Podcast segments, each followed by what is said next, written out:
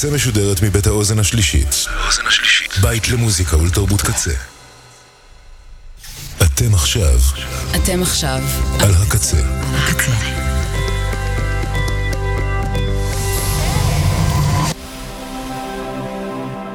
הקצה, הסאונד האלטרנטיבי של ישראל. כבר עשר שנים. הקצה. הקצה. kzradio.net Welcome. It's nice to have you here. I'm so glad you could come. This is going to be such an exciting day. I hope you enjoy it. Isn't it about time for somebody's favorite radio program? Radio, what the fuck? Radio Rocky. CinemaScope. Yeah. CinemaScope. CinemaScope. In Yair Rave. So yeah, that's you the voice. on the radio. That's the radio. I, this is the radio. That's a DJ. No, Hi better. there.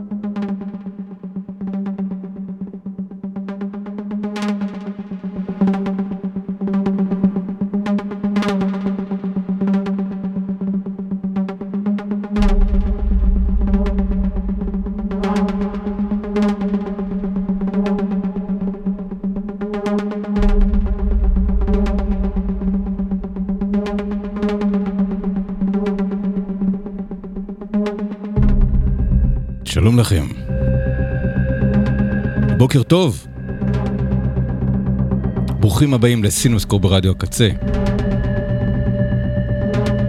אני יאיר רווה. זו תוכנית מספר 335, 13 באפריל 2022, י"ב ניסן, תשפ"ב.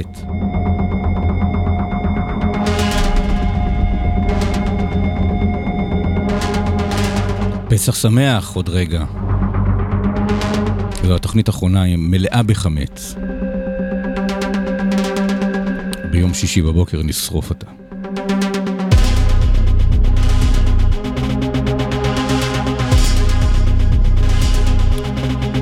את אה, סימסקו בארבע, ברדיו קצה עושים אה, ארבעה בנים שעליהם דיברה התורה, חלקם בנות בכלל.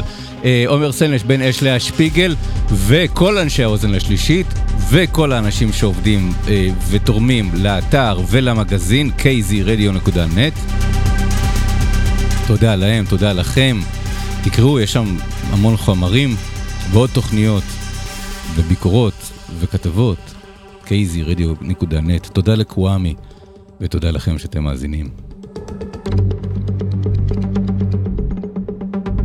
ותודה לסינמטק תל אביב, כי סינמסקופ ברדיו קצה משודר בחסותם, בחסות סינמטק תל אביב. הנה כמה המלצות מאת הסינמטק בשבילכם לשבוע הקרוב. היום, יום רביעי, בשעה 10 בערב, יוקרן פריץ החתול, אבן דרך בעולם סרטי וסדרות האנימציה למבוגרים, לציון 50 שנה ליציאתו לאקרנים, עלילותיו של אה, החתול הנואף פריץ, אינטלקטואל ניו יורקי זרוק, המעביר את זמנו בנטילת סמים.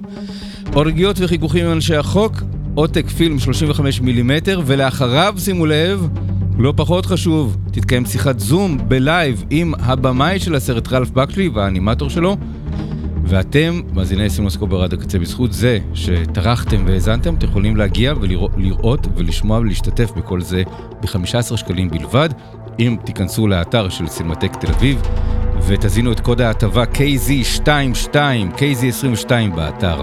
15 שקלים, לראות את פריץ החתול, בן החמישים, עדיין אה, סוטה ומלוכלך כפי שהוא היה, יחד עם הבמאי רלף בקשי. בשבת, בארבע, הסרט המפיקים, סרטו הראשון של מל ברוקס כבמאי.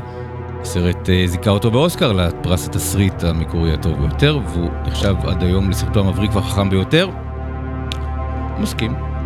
אה, קומדיה מטורפת תולדות מפיק בברודווי זומם יחד עם מנהל החשבונות שלו להעלות מחזה כושל כדי לגרוף את השקעותיהם של המשקיעים הקטנים בחזרה. אז הם יוצאים לחפש את השילוב האולטימטיבי. מה יהיה המחזה הרע ביותר שייכשל עם הבמאי הרע ביותר והשחקנים הגרועים ביותר, והם הופכים את מחזה בשם אביב להיטלר למחזמר היפי, ומופתעים לגלות שמדובר בהצלחה קופתית אדירה. סרט ענק, אה, ג'ין ויילדר שם באחד התפקידים הכי מצחיקים, לא רק שלו, אלא בכלל בתולדות הקולנוע. בראשון ושלישי, מין חסר מזל או פורנו למשוגעים זוכה פרס סדוב הזהב בפסטיבל ברלין האחרון, סרטו החדש, האחרון של הקולנוע הרומני, אה, רדו ג'ודה, עוקב אחרי אימי, מורה בבית בית ספר ברומניה, שתדמיתה המקצועית סופגת מהלומן, הושעה לאחר שסרטון וידאו פרטי ש... שבו היא מתמודדת בעיצומו של אקט מיני סוער עם בעלה, צריך להדגיש, דולף לאינטרנט. יצירה סוחפת, נוקבת, פרועה ומצחיקה, שהמשיכה להותיר אחרי המעריצים בהקרנות בפסטיבלים בכל העולם. חוויה קולנועית חד פעמית, מוגבל מגיל 18, כי יש שם ממש סקס מפורש מאוד מאוד מאוד. וביום שני בשעה תשע, במסגרת המחווה לבמאית האיטלקייה לינה וירטמולר, שאני, למרות שהיא היא- היא איטלקייה, אני כל הזמן מבטא את שמה במבטא גרמני. אז אה, תוקרן הדרמה הקומית סחף חושים, אישה עשירה שמפליגה על היאכטה שלה בים התיכון עם קבוצת חברים במסגרת, במסגרת חופשת הקיץ. הסקיפר, הקומוניסט של היאכטה, לא סובל את הבוסית שלו, אך חייב לצאת לגחמותיה עקב תאונה אשר תוקעת אותם על אי בודד בלב הים. הם חייבים ללמוד להסתדר, זה בלשון מאוד מאוד עדינה. כל הפרטים על כל מה שדיברנו עכשיו, פרטים נוספים והכרטיסים והמון סרטים נוספים, את כל זה תוכלו למצוא באתר של סימטק תל אביב, cinema.co.il. אנחנו נדבר על uh, הסרטים השוטפים שיצאו בסוף השבוע האחרון בבתי הקולנוע. רובם מתחילים באות א', ככה יצא השבוע. אבל בין לבין, השירים שלנו יהיו uh, באווירת uh, פסח, כדי שתתכוננו, אני ממש מקווה שאתם שמים אותי על הרמקול בלוטות' שלכם במטבח בזמן שאתם מקרצפים את הקיריים, שואבים את האבק ואת הפירורים של החמץ מהמגירות וקוצצים כבר uh, בצלים למרק העוף הצמחוני והטבעוני שאתם בוודאי מכינים לסדר עם הקנדלח. איך עושים קנדלח טבעונים? לא יודע.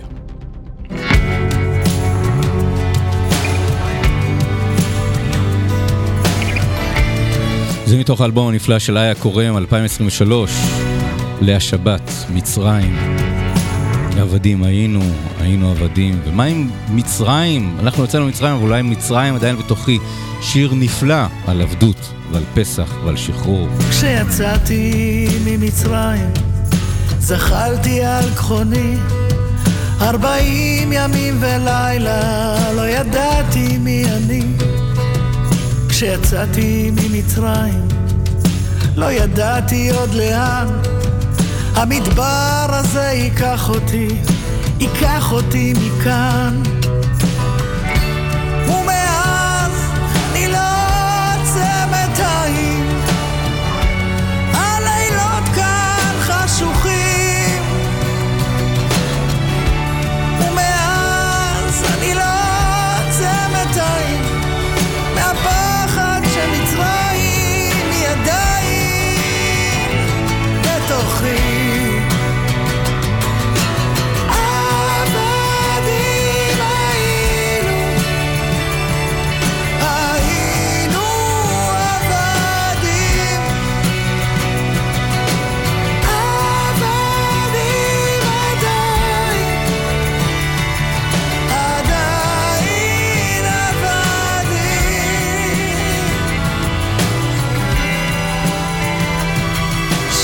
שם בחרבה הבנתי, בין קירות ים גועשים, לכל איש ישנה מצרים, אף אחד הוא לא חופשי.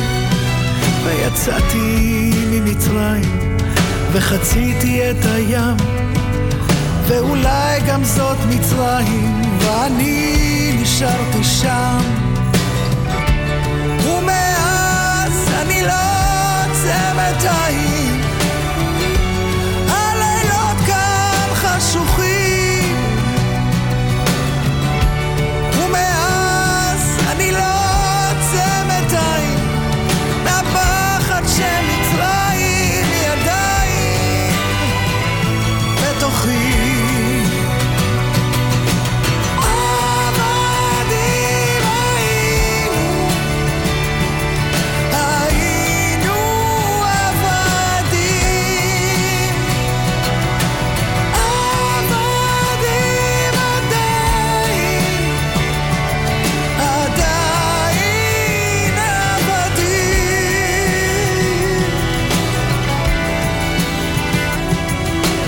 והגדתי בלחש וצעקתי עליכם אלוהים הזה שכח אותי, הוא לא יציל אתכם.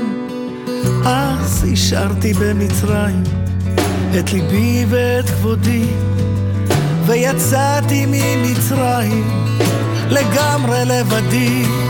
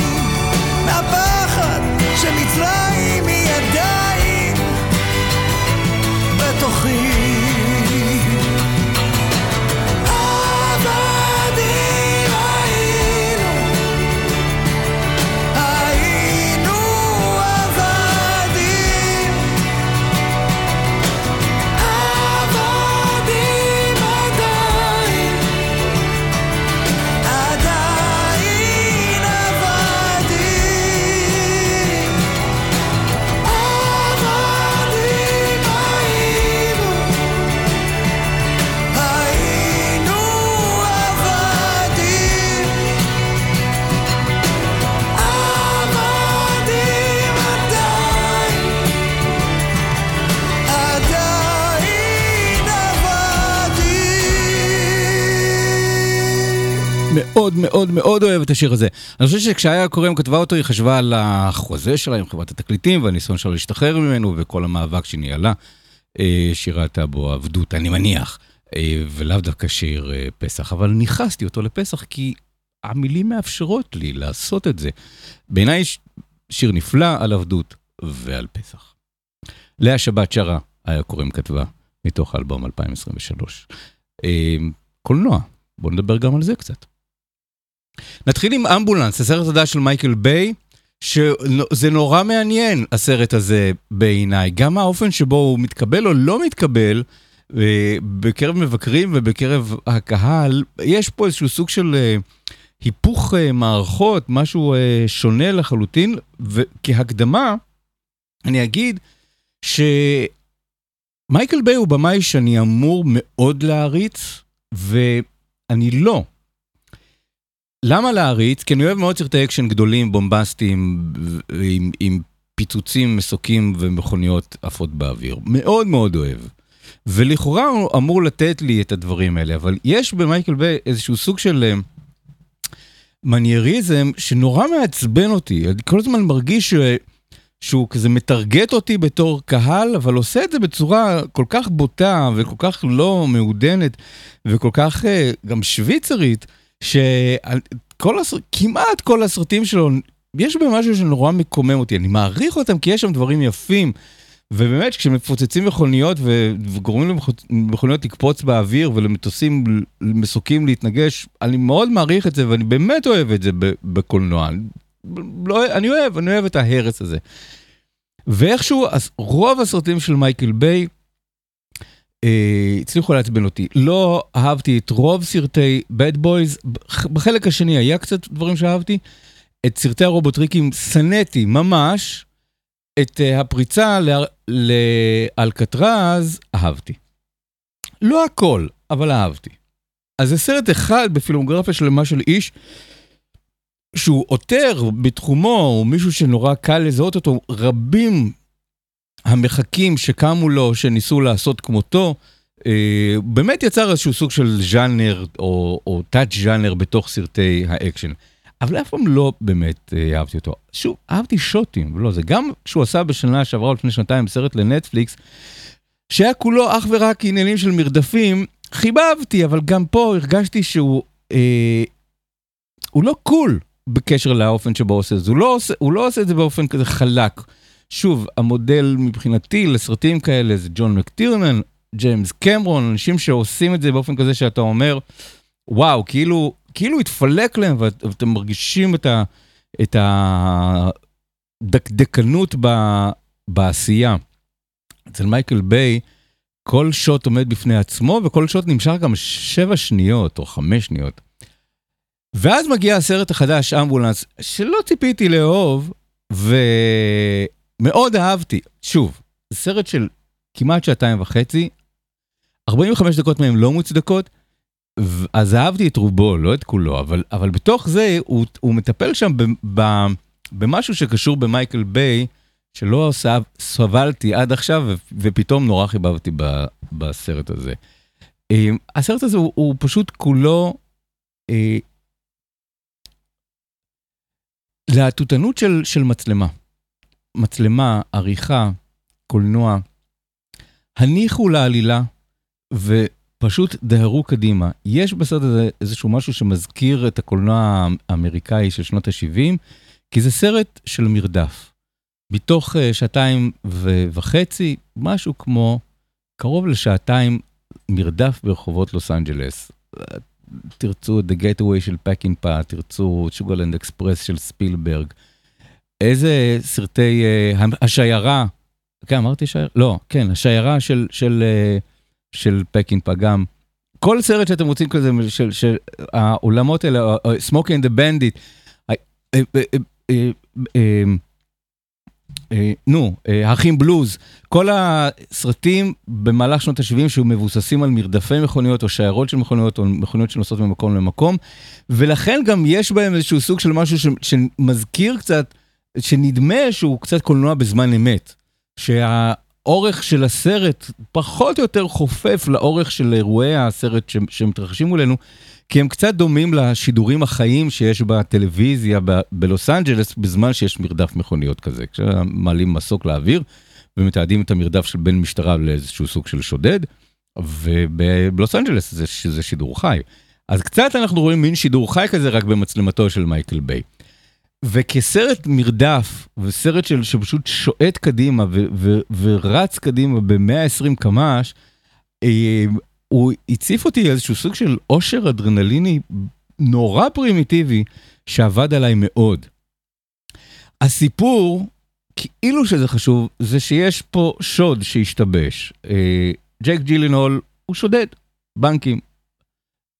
אחיו המאומץ, אה, יחיא עבדול מתין השני, אה, גיבור מלחמה שחזר מהמלחמה פגוע ופצוע ואשתו חולה והוא צריך כסף כדי לטפל בה, אבל שירותי הווטרנים והחיילים המשוחררים לא עוזרים לו. ולכן כשאח שלו מציע לו להצטרף אליו, במקום לקבל הלוואה של כמה עשרות אלפי שקלים, להצטרף אליו לשוד ולהרוויח מיליוני דולרים, אז, אז הוא מסכים. גם כי זה אח שלו וגם כי הוא צריך את הכסף.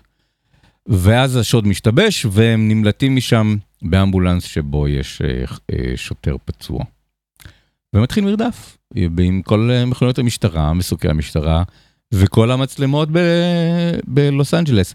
וכאן בסרט שיש בו משהו קומפקטי, שוב, השעתיים ועשרים מחרבות את, את התחושה הקומפקטית. זה סרט שאם הוא היה שעה וחצי, וואו, יכול להיות שהוא היה מושלם.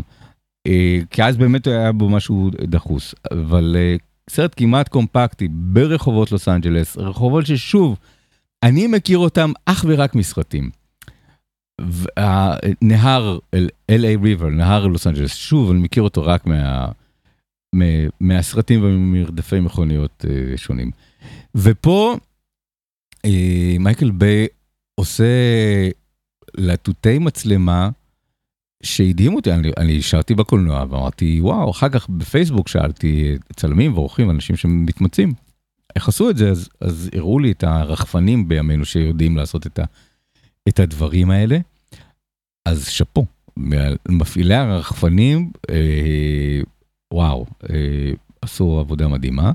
אבל, אבל זה לא רק הנושא של להפעיל את, ה, את הרחפנים ואת הספיד שבהם הם עובדים, אלא גם... אה, המחשבה הזאת, יש איזשהו סוג של מחשבת אה, שוט בתוך, ה, בתוך הסרט, אה, שהשוטים כזה צמודים לתקרה, רצים לתוך התקרה, עם, גם עם הדמויות סטטיות, המצלמה כל הזמן רצה לכיוונם, יש איזושהי תנועה כל הזמן קדימה ב, בתוך הסרט, וזה פשוט עוצר נשימה בדינמיות של הדבר הזה, ויש איזשהו, לא יעזור, החלק של הנוע, בקולנוע, אז בסרט הזה הוא נורא נורא נע, זז מאוד מאוד מהר ואנרגטי ואפקטיבי, וזה עליי עבד מאוד. ופה אני צריך להגיד איזשהו משהו שהוא כאילו איפכא מסתברא, כלומר, אני, אני מתייחס לזה כאל סרט אקשן הכי ניאנדרטלי, הכי פרימיטיבי, הכי פשוט ונגיש. ואיכשהו נדמה שבאמריקה הסרט לא כל כך תפס, אני חושב אולי בישראל קצת יותר, אבל באמריקה הסרט לא כל כך הצליח בסוף השבוע הראשון שלו. כי הקהל הרחב אולי הבין שזה לא ממש סרט אקשן סטנדרטי. אה, גם אם אין פה גיבורים ש, שקל להזדהות איתם, ועם מי אנחנו אמורים להזדהות. וגם כי לא, לא יודע, ב... מה, מה הסיפור, אולי כי סרטים כאלה בימינו כבר מצפים למצוא ב... ב, ב בנטפליקס, אפרופו Red Notice, הסרט עם The Rock וגל גד, גדות וריין רנולדס, וגם הסרט הקודם של, של, של מייקל ביי. אבל, אבל גם כי יש, יש משהו בסרטי אקשן שהם אך ורק מונעים על ידי האקשן ועל ידי תנועת המצלמה, שבמידה מסוימת הם מפסיקים להיות סרט עלילתי והופכים בעיניי לראות משהו כמעט אבסטרקטי. אז היו סרטים כאלה, היו סרטים שהם באמת סרטי מרדפים, אז... ו... ש... ש... שהעלילה מתפרקת בידיים ואנחנו רק רואים סרט שהוא פשוט שוטים יפים. ושוטים יפים כמעט בזמן אמת, שהם כל הזמן לכיוון השמש, לכיוון השקיעה. לא יודע, הם צילמו את זה ב-38 ימים, אני לא יודע איך הם עשו את זה, אבל באמת תסתכלו על זה שהשמש, מרגע ש, שמתחיל המרדף, השמש כמעט כל הזמן באותה זווית, מעל הרקיע. זאת אומרת שהם צילמו את זה לאורך כמה וכמה ימים, כדי ליצור את התחושה הזאת שהזמן לא באמת זז. ואז שאלתי את עצמי, מאיפה אני מכיר את, ה... את הגישה הקולנועית הזאת, שבכל פעם שמצלמים את קו הרקיע, השמש נמצאת ממש כזה מעל האופק שלו, רגע לפני השקיעה. שזה גם נותן ז... אה, אור זהוב מאוד יפה, שכאילו כן שעת הדמדומים, או השעה הזהובה הזאת. אמרתי מטרנס מליק. טרנס מליק שבעצמו עשה מין סרט מרדפים כזה בתחילת דרכו אה, בשבילי הזעם.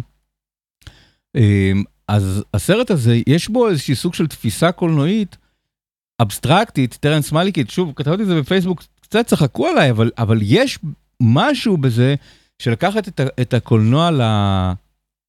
לאבסטרקטיות שלו. לא לספר סיפור, אלא להעביר איזשהו רעיון בשוטים, בזמן שלא מתקדם קדימה. אנחנו מתקדמים קדימה בזמן, בשעתיים וחצי האלה, אבל הגיבורים, כאילו הסרט אולי יותר קצר מהשעתיים וחצי שהוא נמשך, משך הזמן של הסרט.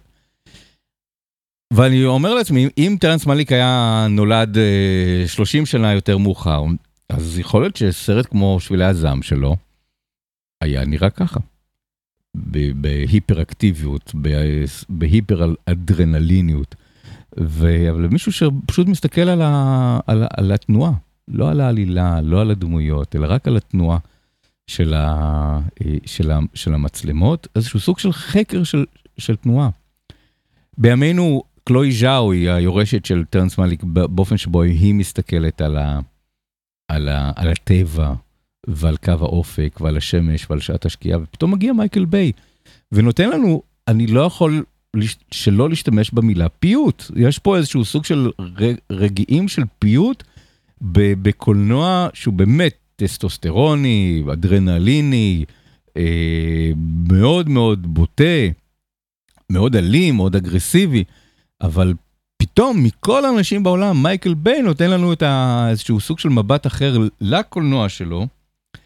וזה מאוד הרשים אותי. שוב, הייתי מוותר על 20 דקות האחרונות שהם באמת מייקל ביי במירעו, כל מה שאני לא אוהב מייקל ביי מתנקז לסוף של הסרט, לפאתוס הזה, לקלוזאפים, להמנוניות, לאיזשהו סוג של תחושה של צדקנות, של איזשהו, של כאילו שיש איזשהו סוג של טוב אבסולוטי בעולם, של של, אה, אה, של מייקל ביי, שקשה לבלוע את זה, בוודאי בימינו אה, הציניים, אבל, אבל עד אז, הרעיון הזה של לברוח באמבולנס ומשוד, להציל חיים, להסגיר חיים, מי מציל את מי.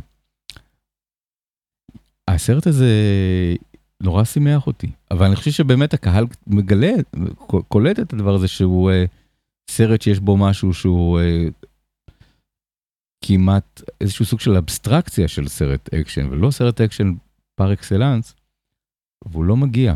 לראות אותו. זה מעניין, אבל אני ממש, ממש התלהבתי ממנו. אה, הרגשתי שאני במופע מחול, מופע של מחול או וידאו ארט או video dance של מצלמה ומכוניות. ויש שם דוגמה לשוט, אה, ששוט נורא, כדרכו של מייקל ביי זה שוט נורא קצר, אבל אני חושב שאולי השבע שניות האלה או החמש שניות האלה הם מאפיינות את, את מה שטוב במייקל ביי. אה, או, או את הרגעים שבהם מייקל ביי מבחינתי עושה לסרטי אקשן את מה שאוהד נהרין עושה למחול. כן, אז, אז התחלתי בזה שמייקל ביי הוא טרנס מאליק, שאני עובר לזה שמייקל ביי הוא אוהד נהרין. לשם אנחנו הולכים. יש שוט, נורא פשוט, הוא מופיע גם בטריילר, חפשו אותו. אה, שבו אה, ברגע שיש את הדיווח במשטרה על השוד, שוד הבנק, אה, אז מגיעות מכוניות משטרה אחת אחרי השנייה וחוסמות את הרחוב. ומגיעות בקצב של קוריאוגרפיה, אחת אחרי השנייה, כן, אחת נעצרת, השנייה נעצרת, השלישית נעצרת וכל זה. ומגיעות כאן כמובן עם נהגי פעלולים שיכולים לעשות את זה בתזמון מושלם, את ה... לעצור אחת אחרי השנייה בדיוק במקום הזה. אבל בנוסף לזה, זה נעשה בתזמון עם המצלמה שעושה דולי לאורך הכביש, ואז אנחנו רואה בקלוזאפ את כל, המ... כל מכונית שמגיעה בדיוק ל... ל... לנקודה שבה המצלמה נמצאת בה. שזה זה מופת של טיימינג, שזה נראה לנו נורא ברור בעולם של, של, של מייקל ביי, אבל שוב, אני לא חושב שראיתי כזה דיוק בסרטים שלו עד עכשיו, אה, וגם, אני מודה, אלמנט של סיכון, כי יש צלם עם סטדיקם או עם מצלמה ביד שרץ לאורך הרחוב, וצריך לתזמן את הריצה שלו, שהשוט לא ישנה את הקצב שלו, לתזמן את הריצה שלו כדי להיות בדיוק בקצב של המכוניות. המכוניות צריכות להגיע בדיוק בקצב של תנועת המצלמה, וגם לא לדרוס את הצלם, כלומר, אם מישהו מפספס את הברקס, את הנקודה שלו, הלך על הצלם. אז חלק מהעניין הזה של, ה, של הפעלולים וה stunts בסרטי אקשן, הוא, אה, זה קצת כמו ללכת לקרקס ולראות לוליין בלי, בלי רשת ביטחון, או שלפחות רשת הביטחון נמחקה ב-CGI. אה, יש איזושהי תחושה של סכנה בתוך הדבר הזה. והאנרגיה וה, הזאת, וגם האמירה הזאת שאמריקה מפקירה את חייליה, והם צריכים ללכת ולשדוד בנק כדי לשרוד, אחרי שהם הקריבו את חייהם ואת ביטחונם ואת חיי המשפחה שלהם, לטובת הביטחון באמריקה או לטובת הצבא האמריקאי. גם פה יש איזושהי אמירה שראויה. יש גם דברים שנונים בתסריט, יש רגעים משונים בסרט, שבהם הדמויות מצטטות סרטים של מייקל ביי, היה רגע כזה שתהיתי האם אנחנו נכנסים, האם זה Ready Player One של, של מייקל ביי, שבו זה, זה דמויות של מודעות לזה שהן בתוך סרט של מייקל ביי, ויש רגע כזה שנראה ששם זה הולך, שהוא מיד מעט משונה. בקונטקסט של מייקל ביי מביים סרט על דמויות שמצטטות קטעים מ-The Rock, מהפריצה לאלקטרז. משונה. אבל שוב, אני לא חושב שטעם טוב אה, זה הדבר שמאפיין את מייקל ביי, וגם ספילברג נפל בזה בשחקן אה, מספר אחד. אז אמ, הסרט לא נטול פגמים ודברים משונים, אבל, אבל יש בו איזושהי וירטואוזיות קולנועית.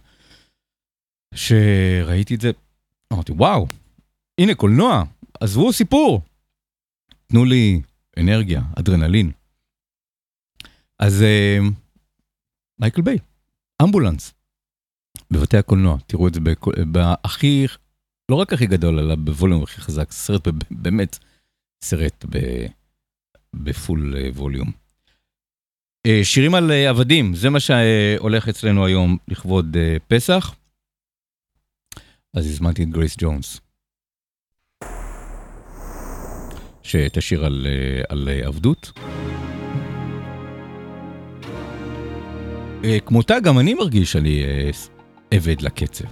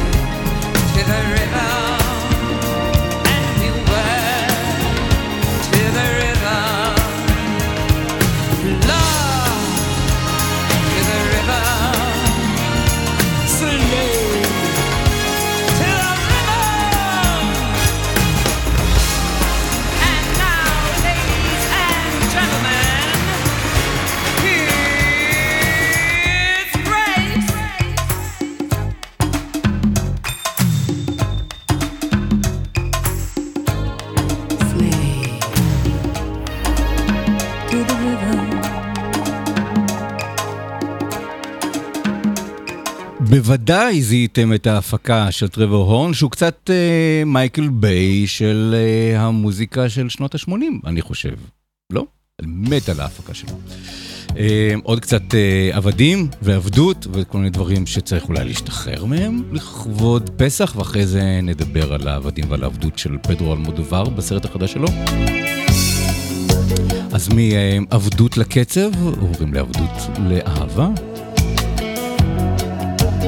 תוכנית מיוחדת של סינוסקופ לכבוד פסח עם עבדים, בריין פרי. תוך בויז אנד גרלס.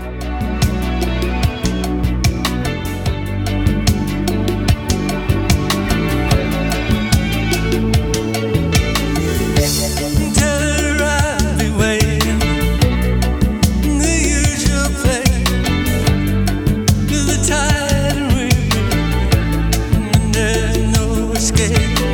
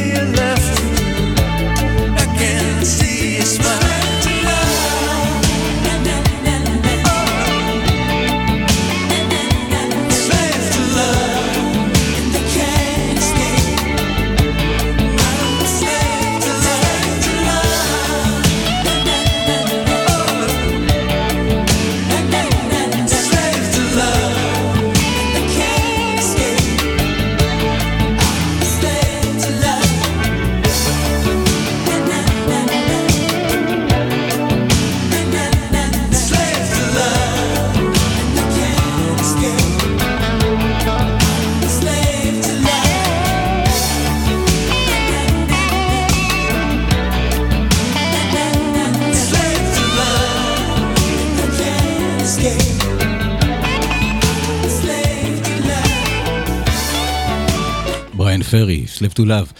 לפדרו אלמודובר יש סרט חדש בבתי הקולנוע, אה, הקהל הישראלי מת על פדרו אלמודובר. אה, תחשבו על זה, מאז 1988, כשהוא אז עושה את נשים נשים, או את נשים על סף התמודדות עצבים, ועד היום כל סרט וסרט של אלמודובר הוציא, הגיע לקרנות מסחריות בישראל, לרוב לדעתי בקולנוע לב.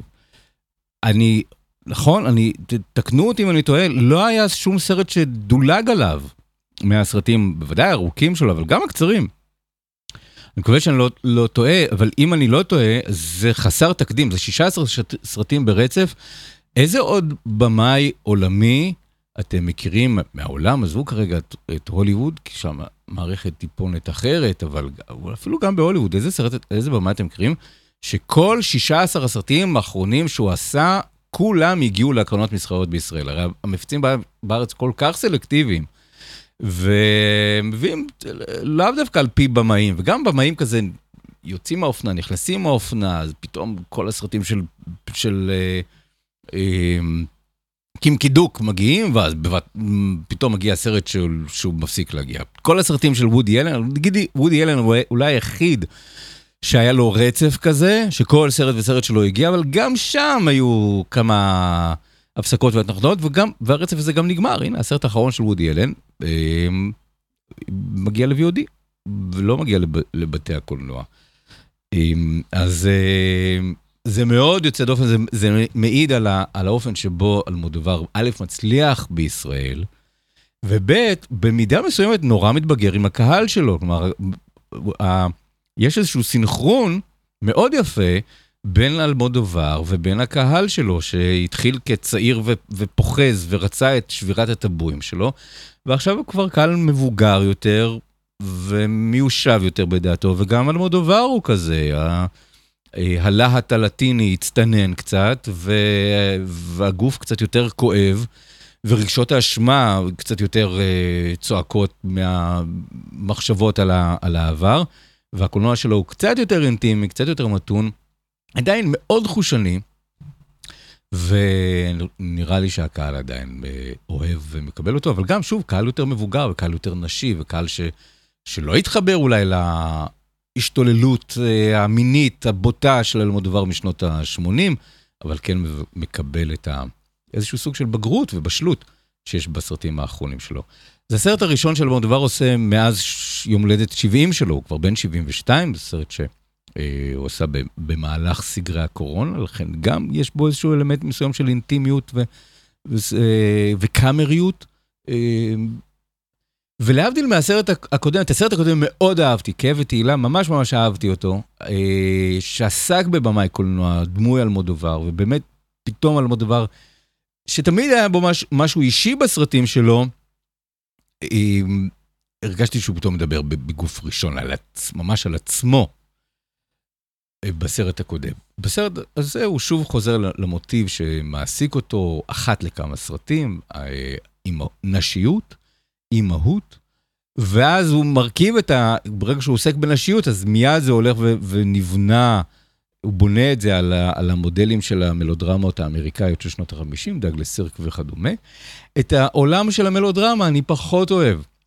קשה לי עם זה, יש לי תחושה שיש שם איזה, תמיד איזשהו סוג של ייסורים שהדמויות יצטרכו לעבור במלודרמה, שאני לא חי איתם בשלום, אני לא אוהב שבמאים עושים את זה. ל... לדמויות שלהם, וזה גם משונה אצל המודבר, המודבר שגדל בבית נוצרי, קתולי, וששלח אותו ל- ללמוד כמורה, והוא, והוא כזה חזר בשאלה ועזב את עולם הדת, ו, והוא כיום מגדיר את עצמו כ, כאתאיסט וכאיש מאוד מאוד לא דתי, אנטי דתי במידה מסוימת, אבל עדיין בעולם המל, של המלודרמה, הייסורים של הדמויות, כל כך מגיע מעולם נוצרי, פרוטסטנטי, קתולי, או קתוליות או פרוטסטנטי, אבל uh, עולם נוצרי של, של שכר ו- ועונש ו- וייסורים בעולם הזה ל- לטובת גאולה בעולם הבא, שזה מפתיע אותי שהוא ממשיך לעשות את זה uh, לדמויות שלו. אז את, את uh, העולם המלודרמטי של אלמודובר, יותר קשה לי איתו, אני פחות מתחבר אליו, ולכן אלמודובר הוא במאי שאני uh, לא אוהב אני לא רץ אוטומטית לכל סרט שלו, לא, לא מעריץ כל סרט, אני לא, אני לא אה, אה, אהיה הסנגור שלו, כל, יש במאים שאני אהיה הסנגור שלהם בכל סרט וסרט. יש במאים שאני מבין אותם ומתחבר אליהם, וגם אם הסרט פחות טוב, אני, אני אמצא דרך ל, להגן עליהם, אני מרגיש איזשהו סוג של מחויבות כלפיהם. שוב, בהנחה שזה לא פדיחה. אלמודובר הוא, הוא לא כזה, אלמודובר אני, אני בוחן אותו אה, פר סרט, מסרט לסרט, כלומר אני, אני הולך ואני יודע למה מה אני אקבל בסרט של אלמודובר, ואני חושב שזו הסיבה שהוא גם מצליח בישראל, כי הוא נותן לקהל שלו את מה שאנחנו מצפים מסרט של אלמודובר. ב- בראש ובראשונה מידה מסוימת של חושניות, אסתטיקה שהוא לא מוותר עליה, אמ, ובאמת איזשהו סוג של עשייה מאוד פדנטית. שוב, אם מייקל ביי הוא מאסטר של אקשן, אז, אז אלמודובר הוא מאסטר של, של קולנוע אה, באמת מאוד מלוטש ומאוד חושני ומאוד טקטילי, אפשר לחוש את, ה, את הצבעים ואת הריפוד ואת החפצים שבה, אה, שבסרטים שלו. אז בסרט הזה יש את הדברים האלה, ויש גם את, ה, את הסיפור של המפגש של שתי נשים.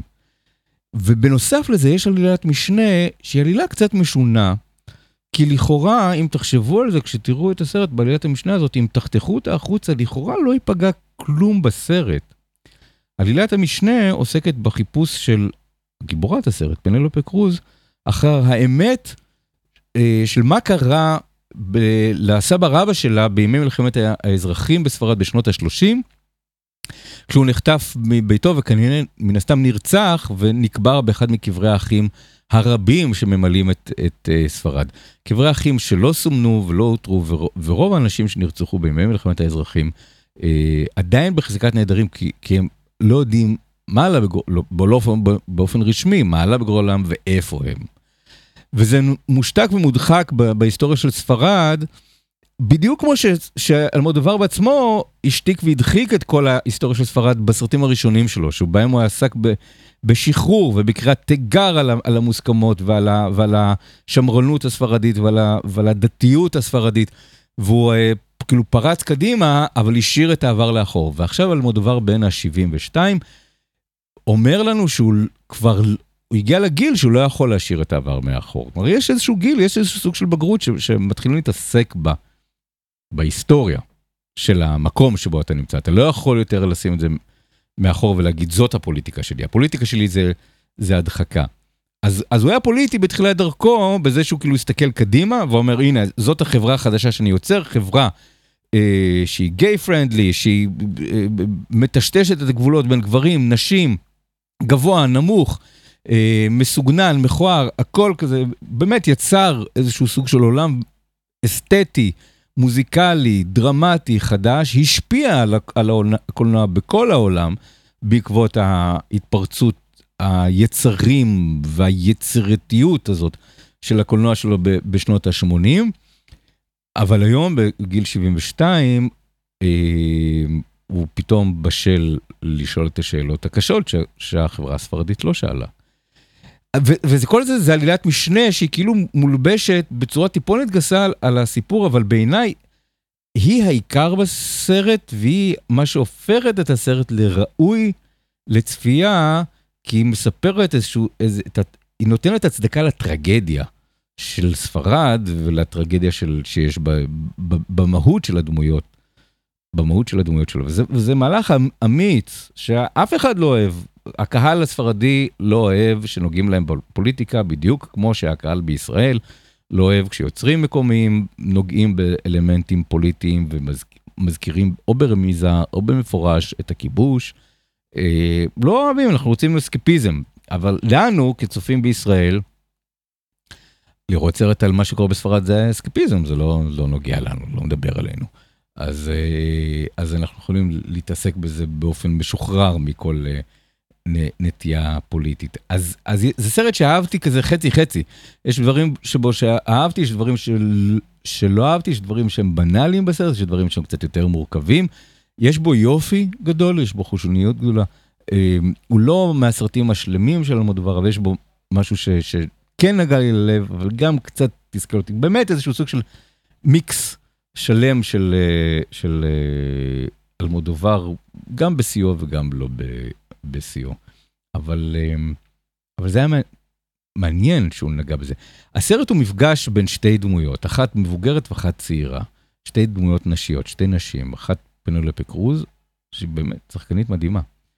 אה, היא המבוגרת מבין השתיים, והשנייה אה, מילנה סמית, שהיא הצעירה, אה, נגיד אז המבוגרת היא בשנות ה-40 המוקדמות לחייה, והצעירה היא בשנות ה-10 המאוחרות לחייה, 18, 19, סוף תיכון.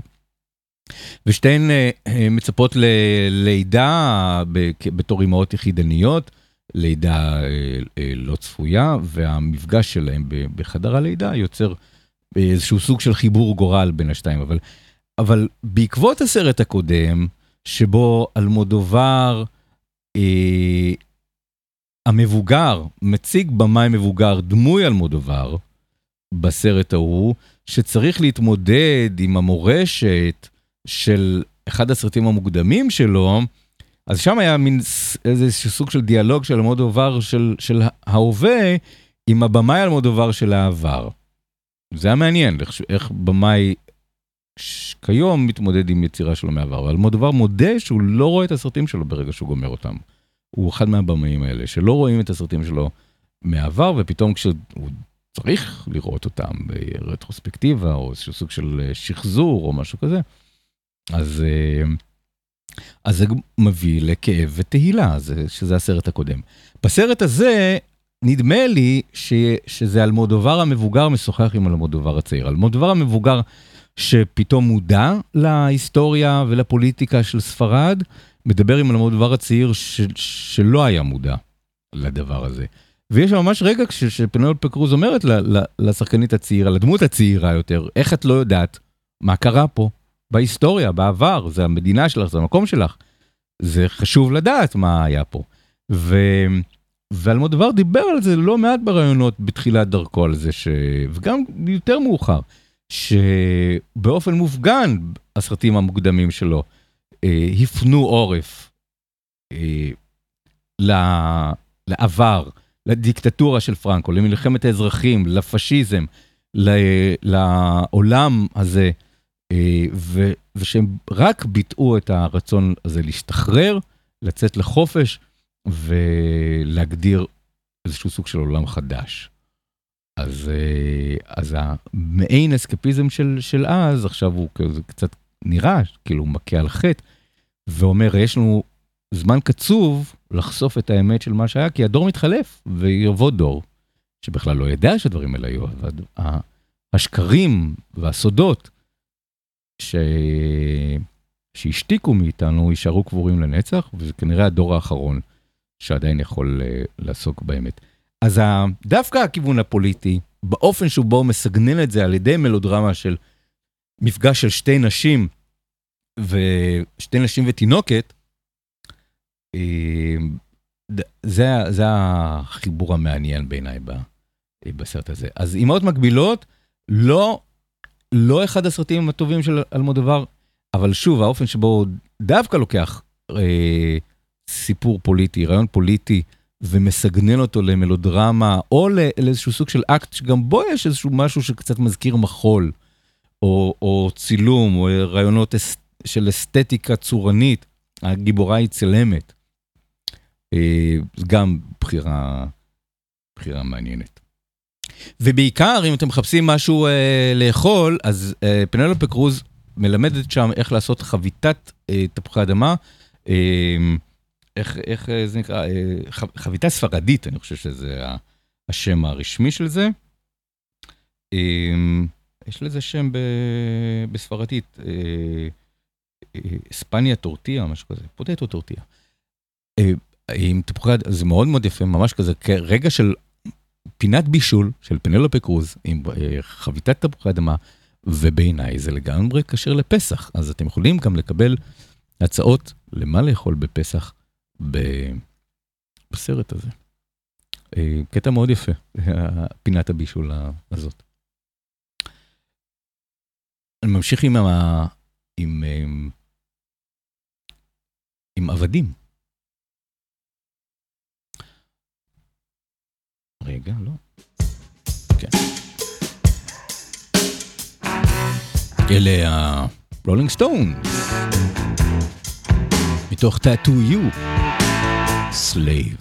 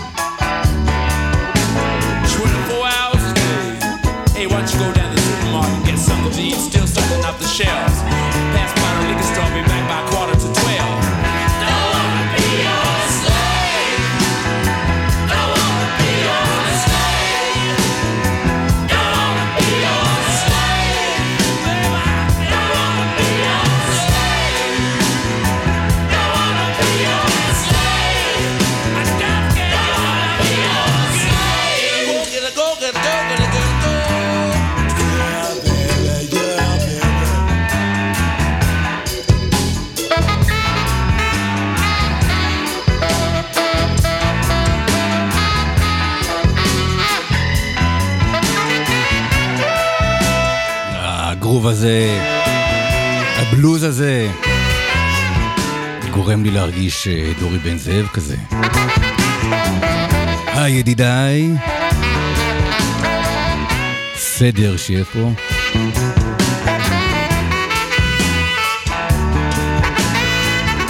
דם, צפרדע, קינים ואבנים מתגלגלות.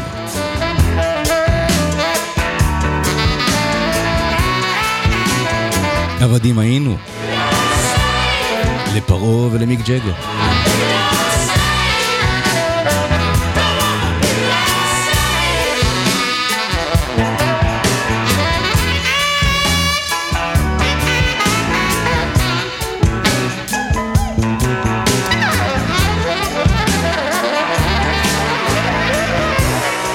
יש אה, אוכל שהוא כשר לפסח ויש אוכל שהוא קשה לפסח.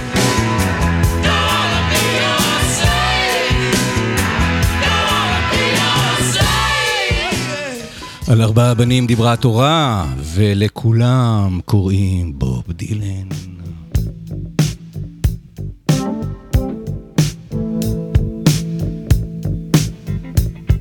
סדר שיהיה פה.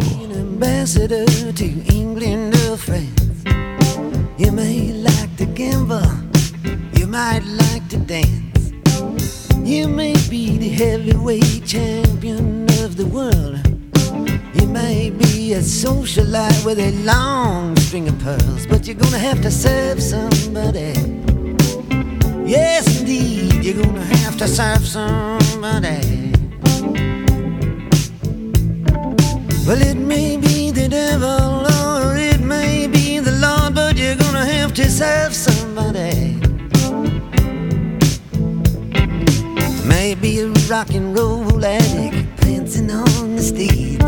Money, drugs at your command, women in a cage. You may be a businessman or some high degree thief. They may call you doctor, or they may call you chief, but you're gonna have to serve somebody. Yes, you are. You're gonna have to serve somebody. Serve somebody. Well, it may be the devil or it may be the Lord, but you're gonna have to serve somebody. Serve somebody. It may be a state trooper, it might be a young Turk. Maybe the head of some bigger TV network. You may be rich or poor, you may be blind or lame, maybe living in another country under another name, but you're gonna have to serve somebody. Yes, you are. You're gonna have to serve somebody. Serve somebody. Well, it may be the devil, or it may be the Lord, but you're gonna have to serve somebody. Construction worker working on a home. Might be living in a mansion, you might live in a dome. You may own guns and you may even own tanks. You may be somebody's landlord, you may even own banks, but you're gonna have to serve somebody. Serve Yes, you're gonna have to serve somebody.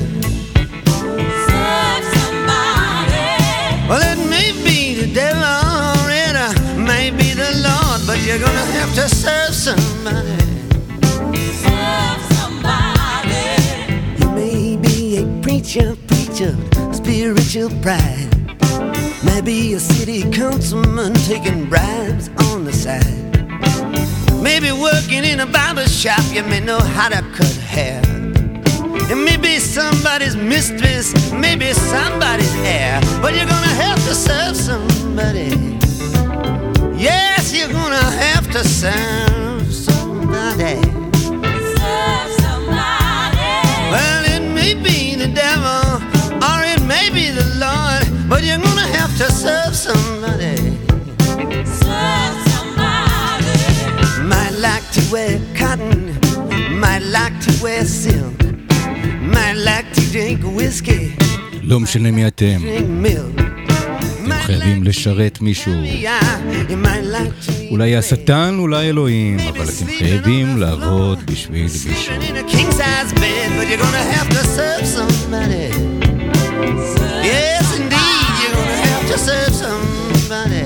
היי ידידיי,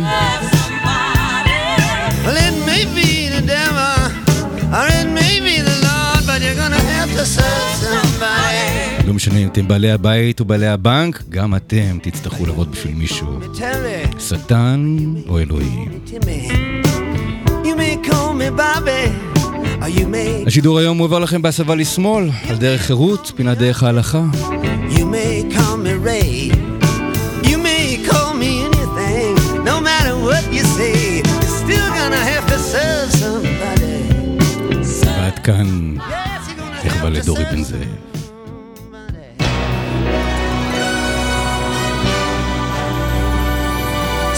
סינמסקופ, סינמסקופ. עם יאיר רווה. ופסח שמח. That's the radio. This is the radio. That's a DJ. Hi there. It's a radio for speaking to God. A radio signal from another world.